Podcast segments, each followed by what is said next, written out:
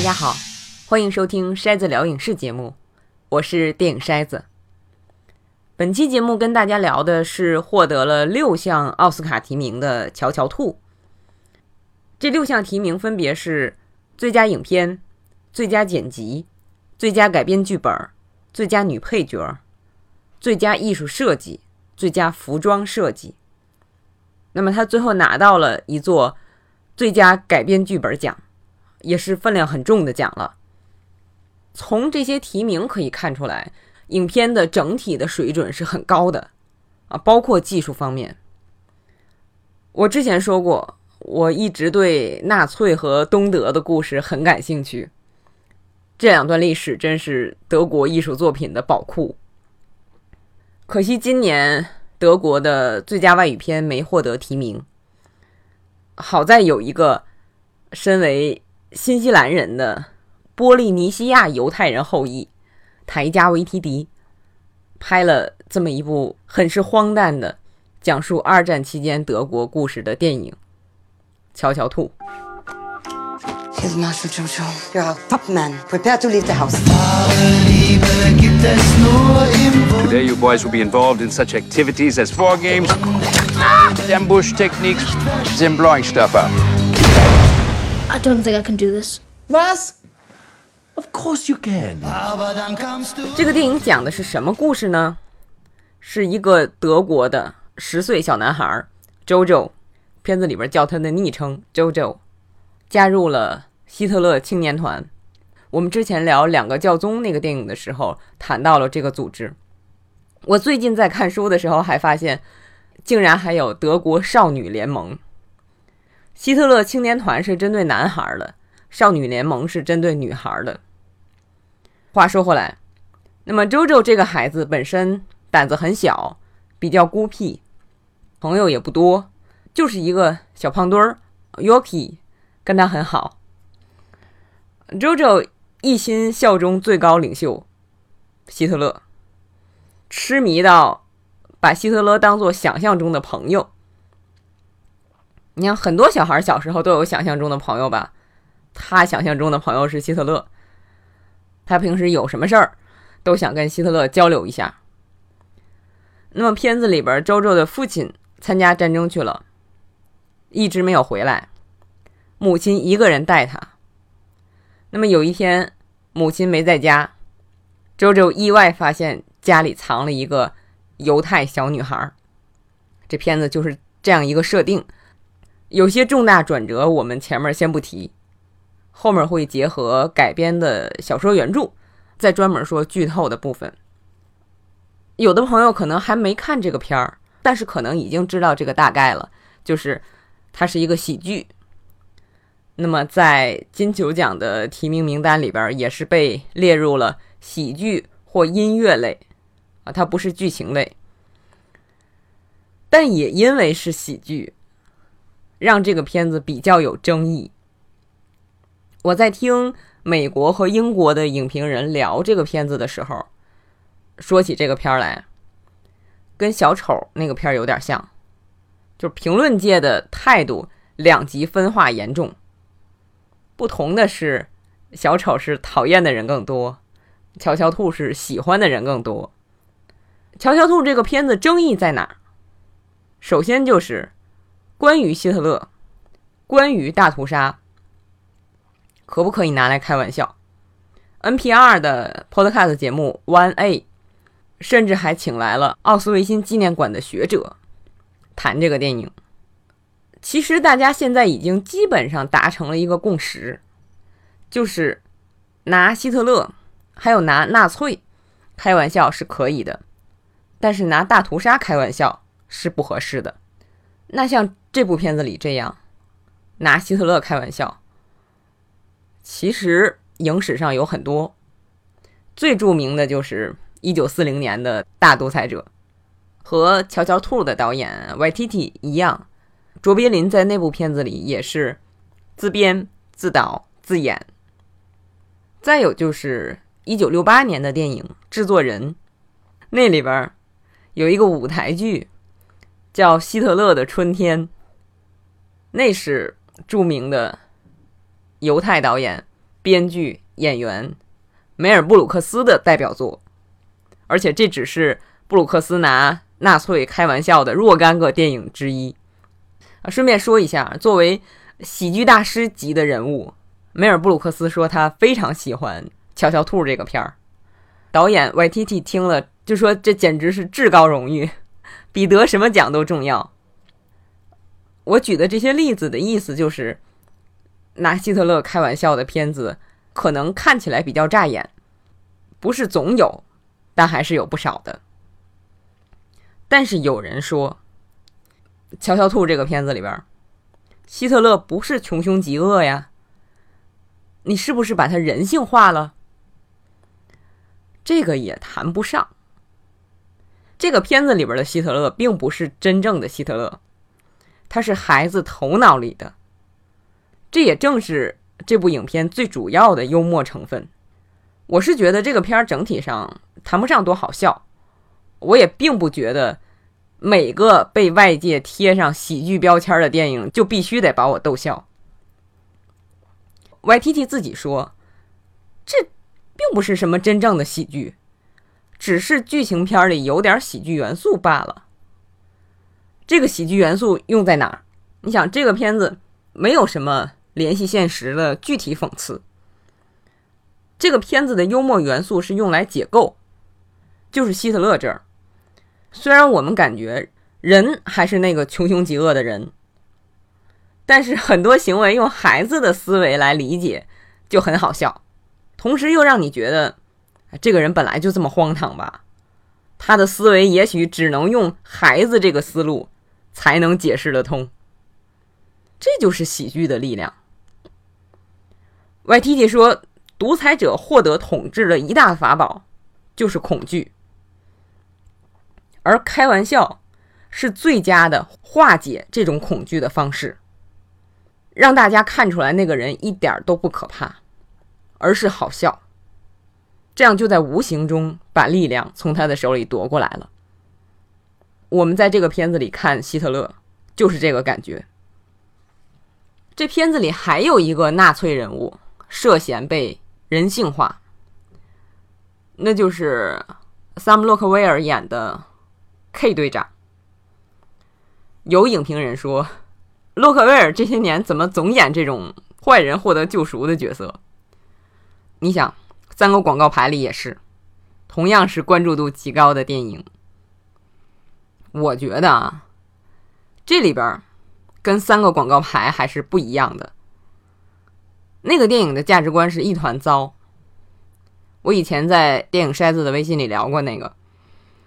这里边，K 队长塑造的实际上更合理。为什么？因为他有一个特别的身份——同性恋者。我们说，魏玛共和国时期，德国对同性恋的态度是相对宽容的。但是从纳粹上台之后，对同性恋展开了疯狂的抹黑、逮捕、屠杀。至于为什么，我推荐一本比较好找的新书《亢奋战：纳粹嗑药史》。虽然那里边是讲嗑药的。但是其中涉及到为什么要制造社会敌人，就是给纳粹对同性恋的态度也提供了一些解释。回到我们聊的电影，纳粹对同性恋群体的残害是出了名的，所以在这个片子里边，K 队长和他的爱人不会不知道。因此我们在看片子的时候可以看出来，他们是明显隐藏了这层关系。只是电影的创作者特别暗示给了观众，我们才知道这回事儿。这样你就能理解，K 队长作为被这个社会排挤甚至残害的对象，为什么能够理解其他被排挤和残害的人？我觉得这是一个能产生同理心的人，这让他跟其他的纳粹，甚至是那些昏了头的小孩子。是不一样的，他心里没有那么多的仇恨。当然，不是所有被压迫的人都会这样，有的人会反过来更凶残的压迫别人。但是 K 队长不这样，他的行为让我很感动。所以说，他不是普通的纳粹。影片的这种处理，我觉得还是很有意义的。另外，还有人说，如果你把纳粹都刻画成天生的恶魔，那真会有作用吗？纳粹的得势，实际上是很多普通人做出了错误的选择。当你作为现在的人，意识到那些人在成为纳粹之前，或者说成为纳粹之后，跟你都并没有本质上的差别的时候，可以帮助你理解人性的弱点，提醒你对自己的行为进行考量。所以我个人认为，你如果在艺术作品里想让坏人得到救赎，一定要编好，这个很难。你不能冒犯人，不能伤害人，还要有意义。所以虽然。北美有些影评人对这个片子对纳粹的某些处理不能接受，但我觉得还是很好的，而且多数影评人也觉得是很好的。有些事儿你站在一个时间点上，没有办法更客观的评价。你比如一九四二年的《你逃我也逃》，导演刘别谦在拍这个片子的时候，美国还没有加入二战。等他拍完，珍珠港事件发生，他上映的时候，美国已经加入二战了。而且这个片子的女主角凯罗尔·朗巴德在为国家筹集战争债券的过程中坠机逝世，在影片上映前夕。所以人们看了这个电影就说：“你怎么能拿这个事儿开玩笑呢？”怎么这样表现战争呢？怎么这样写纳粹呢？但是过了若干年之后，一直到现在，你逃我也逃都被誉为喜剧里边经典中的经典。所以说，对这种比较敏感的主题，它和电影所处的时代有关。不同时代的文化风向是不同的。只要他不是借影片对某个群体恶意重伤，就像去年的那部理查德·朱维尔的《悲歌》那样，那么坏，或者说他也不是谄媚逢迎，这个例子就更多了。只要不是这两种情况，我觉得我们还是应该相对宽容。《乔乔兔》的导演兼编剧。Y.T.T 在领完奥斯卡之后接受记者采访的时候，提到《乔乔兔》这个电影在举行首映礼的时候，有一些大屠杀幸存者的子女在现场。他们看完片跟 Y.T.T 说，如果自己的父母能看到这个片子的话，一定会很喜欢。这个让 Y.T.T 特别荣幸。而且，大屠杀教育基金会还把这个片子收入了教育影片，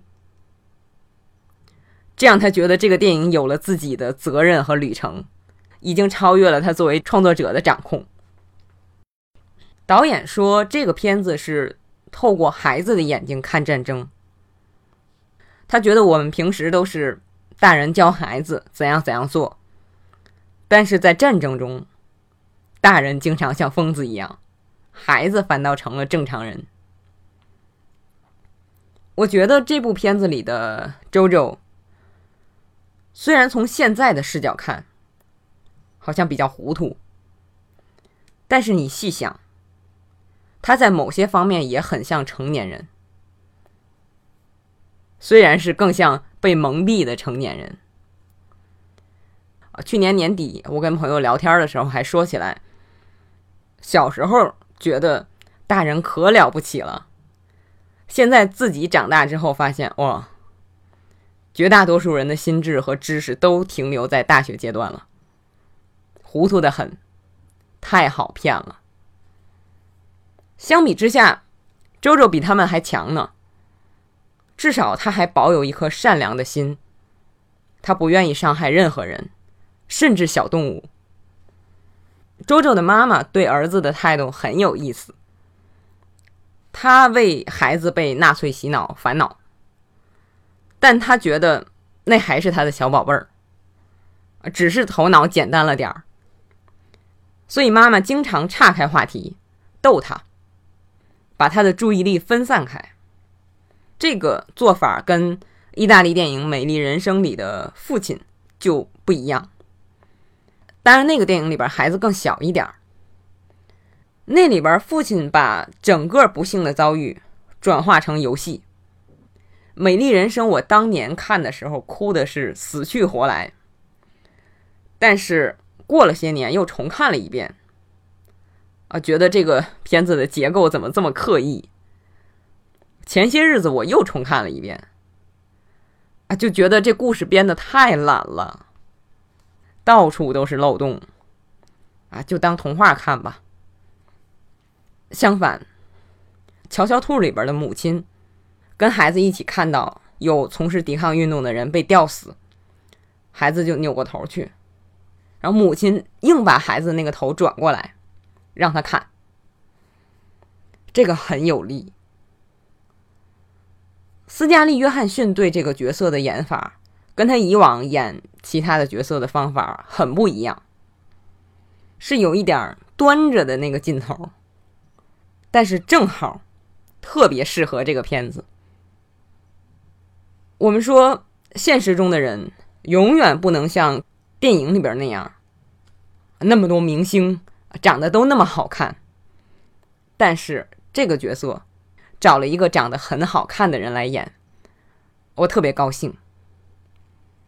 这个人物形象的美是从内到外的，他善良而且勇敢。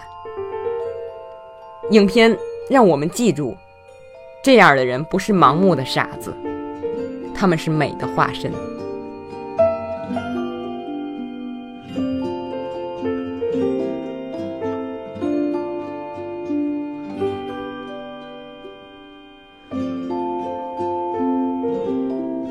我们看。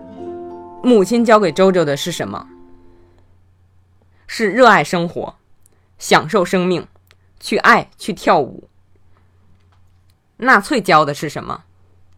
怎么打仗？怎么杀人？怎么烧书？最重要的，怎么仇恨？这种仇恨不光是对犹太人。其实是对所有跟纳粹观点不同的人，因为他们并不把人当做一个独立的人，而是一个维护他们统治的工具。你想，电影里边在饭桌上，母亲说希望战争赶紧结束，周周说：“你就这么恨你的祖国吗？”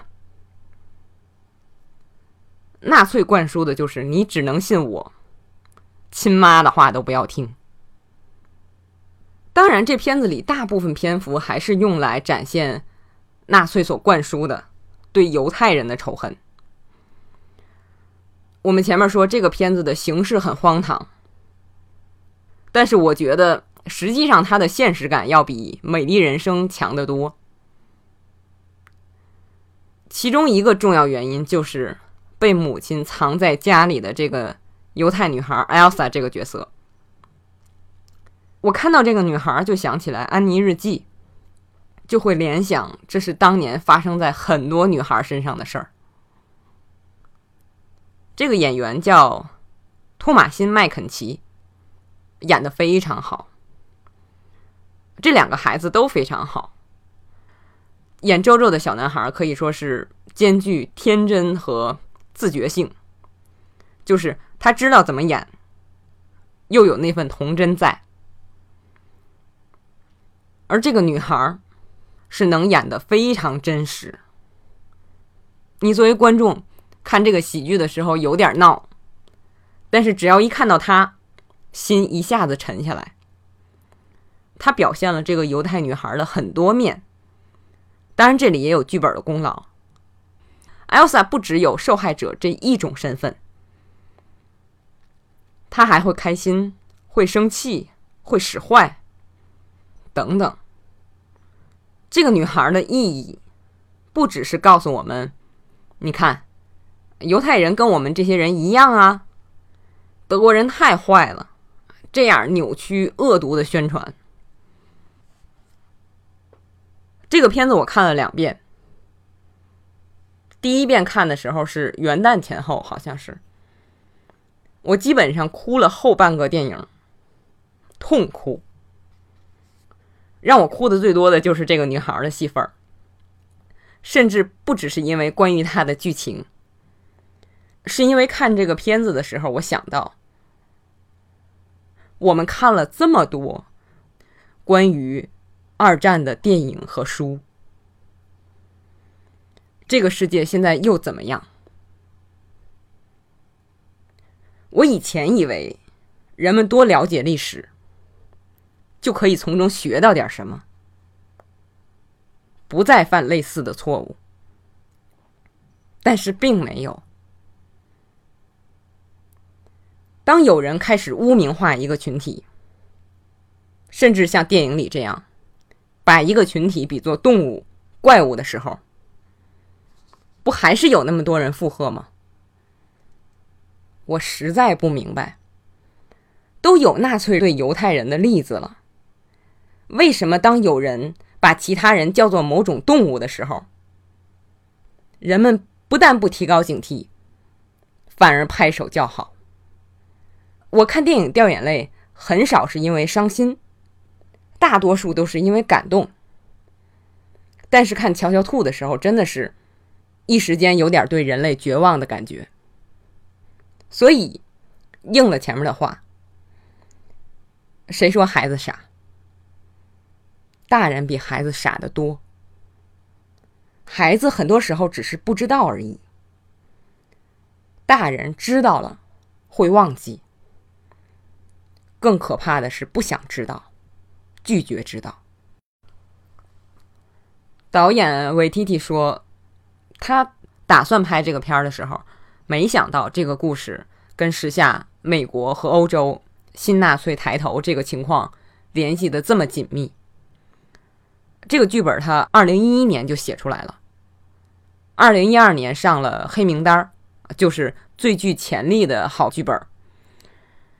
但是直到去年才拍完上映，没想到等电影上映的时候这么应景，指的就是对移民、对少数族裔的仇恨等等抬头。他说这个其实挺悲哀的。这个片儿拿到的是最佳改编剧本奖。我们下面就说说原著小说。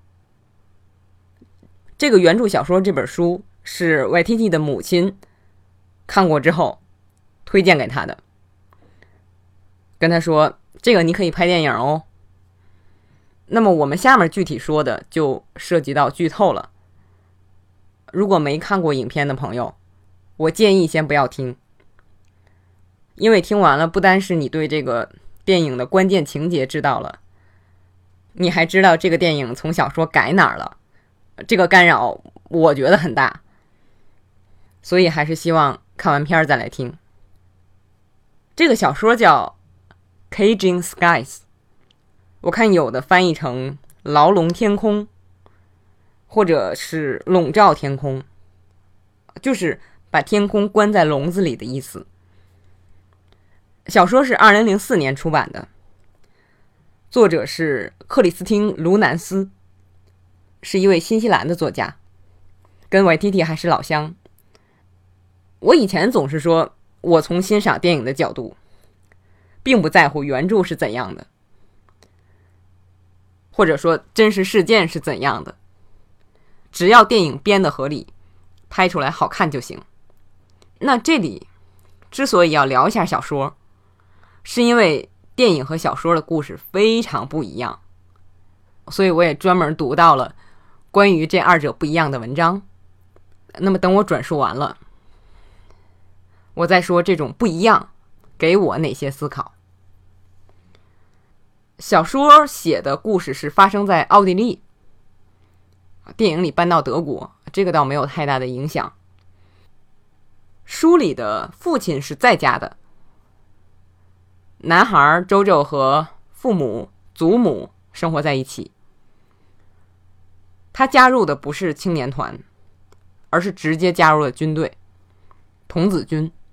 在一次空袭中，他受了伤，导致半边脸面瘫，而且有一只胳膊被截肢了。这个比电影里要惨很多。书里边没有想象中的好伙伴希特勒，这是 YTT 加的。然后呢，男孩的父亲因为从事抵抗运动被抓走了，被送到了集中营。母亲的结局跟电影里差不多，因为从事抵抗运动被吊死，而且示众。我想说的是，电影里边，周周发现母亲那点儿很残酷，但是也很美。能拍出这样的镜头的导演，我觉得内心是很纯净善良的人。不同的是，在书里边。母亲很想纠正周周的想法，努力想把他的思想扭过来，不像电影里就是逗他玩儿，分散他的注意力。那么，当父母都离开他之后，周周就特别恨 Elsa，他觉得这个犹太女孩是造成这一切的原因，所以他就没把外面战局的进展告诉 Elsa。到这儿，就是电影的基本剧情。YTT 在领完奥斯卡接受采访的时候说，他去找原作者谈版权的时候，也就读了这个书的四分之一。我还看到一篇文章里说，YTT 承认自己最后也没把小说读完，也就读到一半儿。那么我们下面来看后面一半儿。当这个家里边只有周周和祖母的时候，周周没把 Elsa 的存在告诉祖母。实际上，他母亲在去世以前已经觉得祖母可以信任，打算告诉祖母。但是当周周主事儿的时候，他没告诉祖母。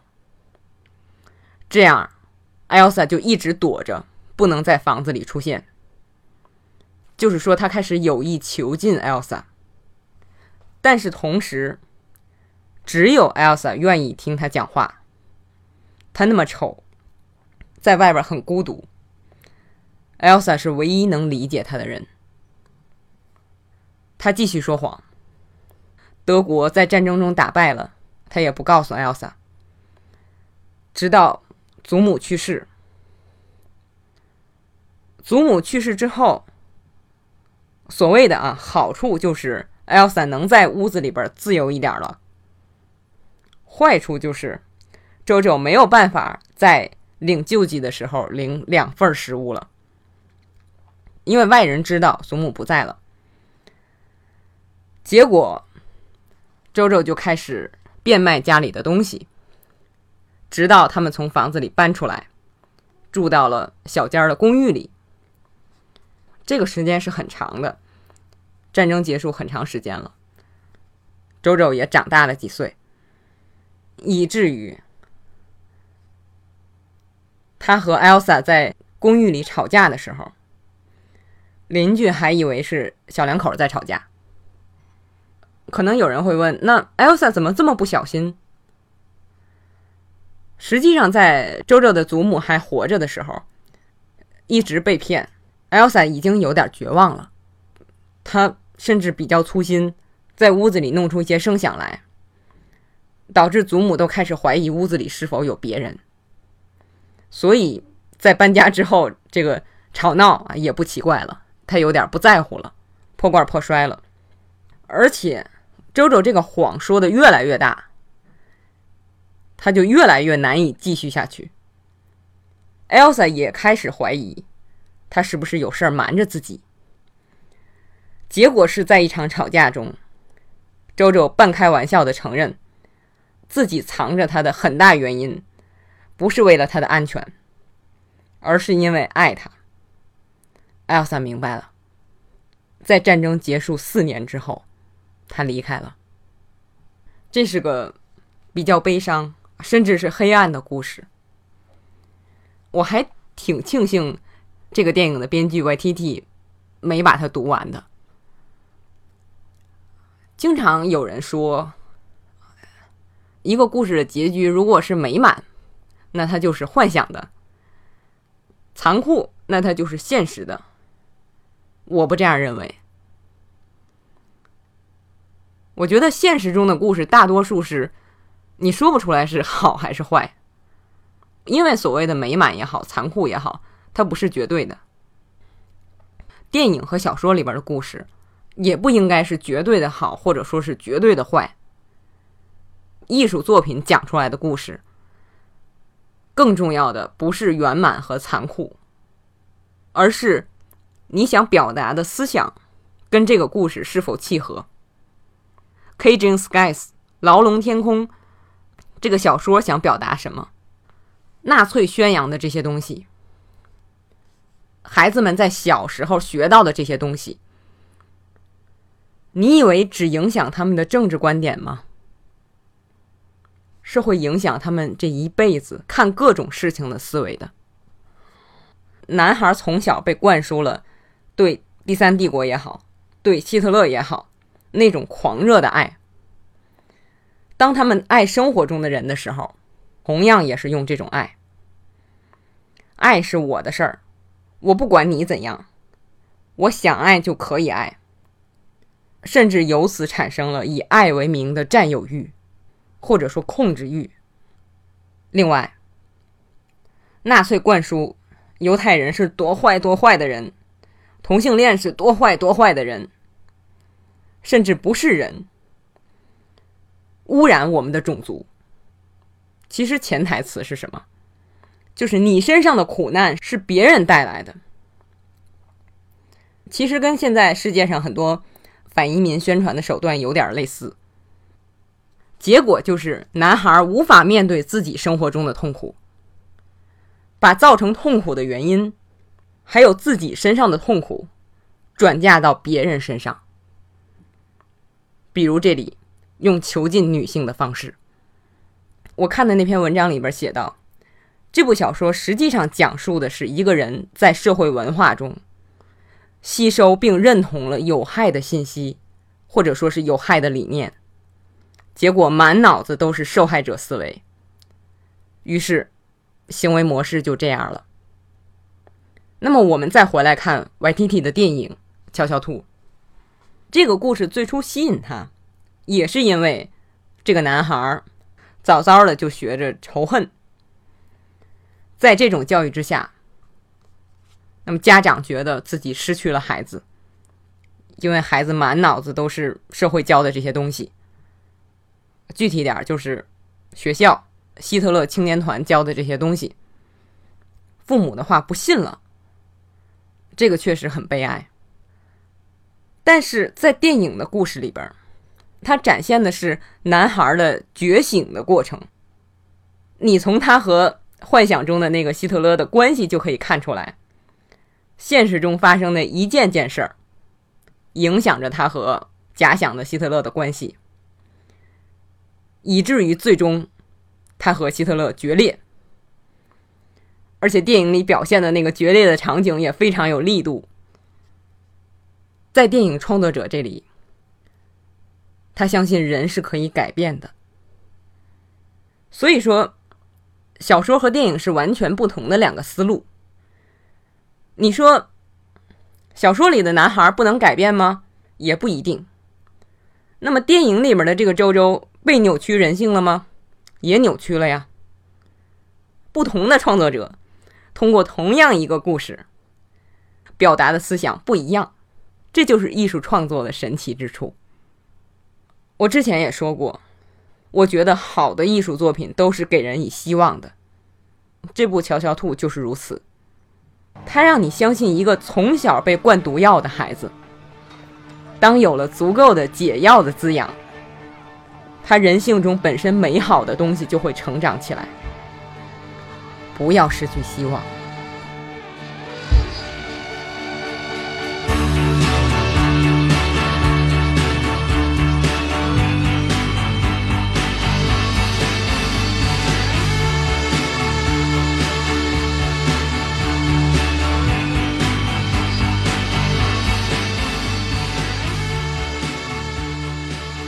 再有，我觉得这是我自己得到的启示了啊，就是很多时候，那些充满愤怒、充满仇恨的人，他只是痛苦的、孤独的。他加入某个组织也好，群体也好，是为了获得某种归属感。就像周周那样，只是想穿上那身制服，属于某个团体。那如果你对自己所相信的东西足够自信，就不要进一步去排挤这种孤独的人，至少不带着敌意。向他展示你所喜欢的事物的美好。也许有一天，凭借你的耐心，你对美好事物的爱，能把他吸引过来。我相信人都是向往美好的，所以首先我们自己要坚信这一点。有了自信，才能够足够的敞开。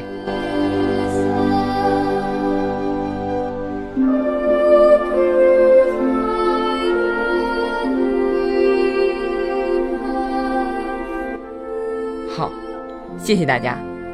如果你喜欢筛子聊影视节目，欢迎在苹果播客或者喜马拉雅上订阅，也希望能够推荐给你身边的朋友，让更多的人知道这个节目。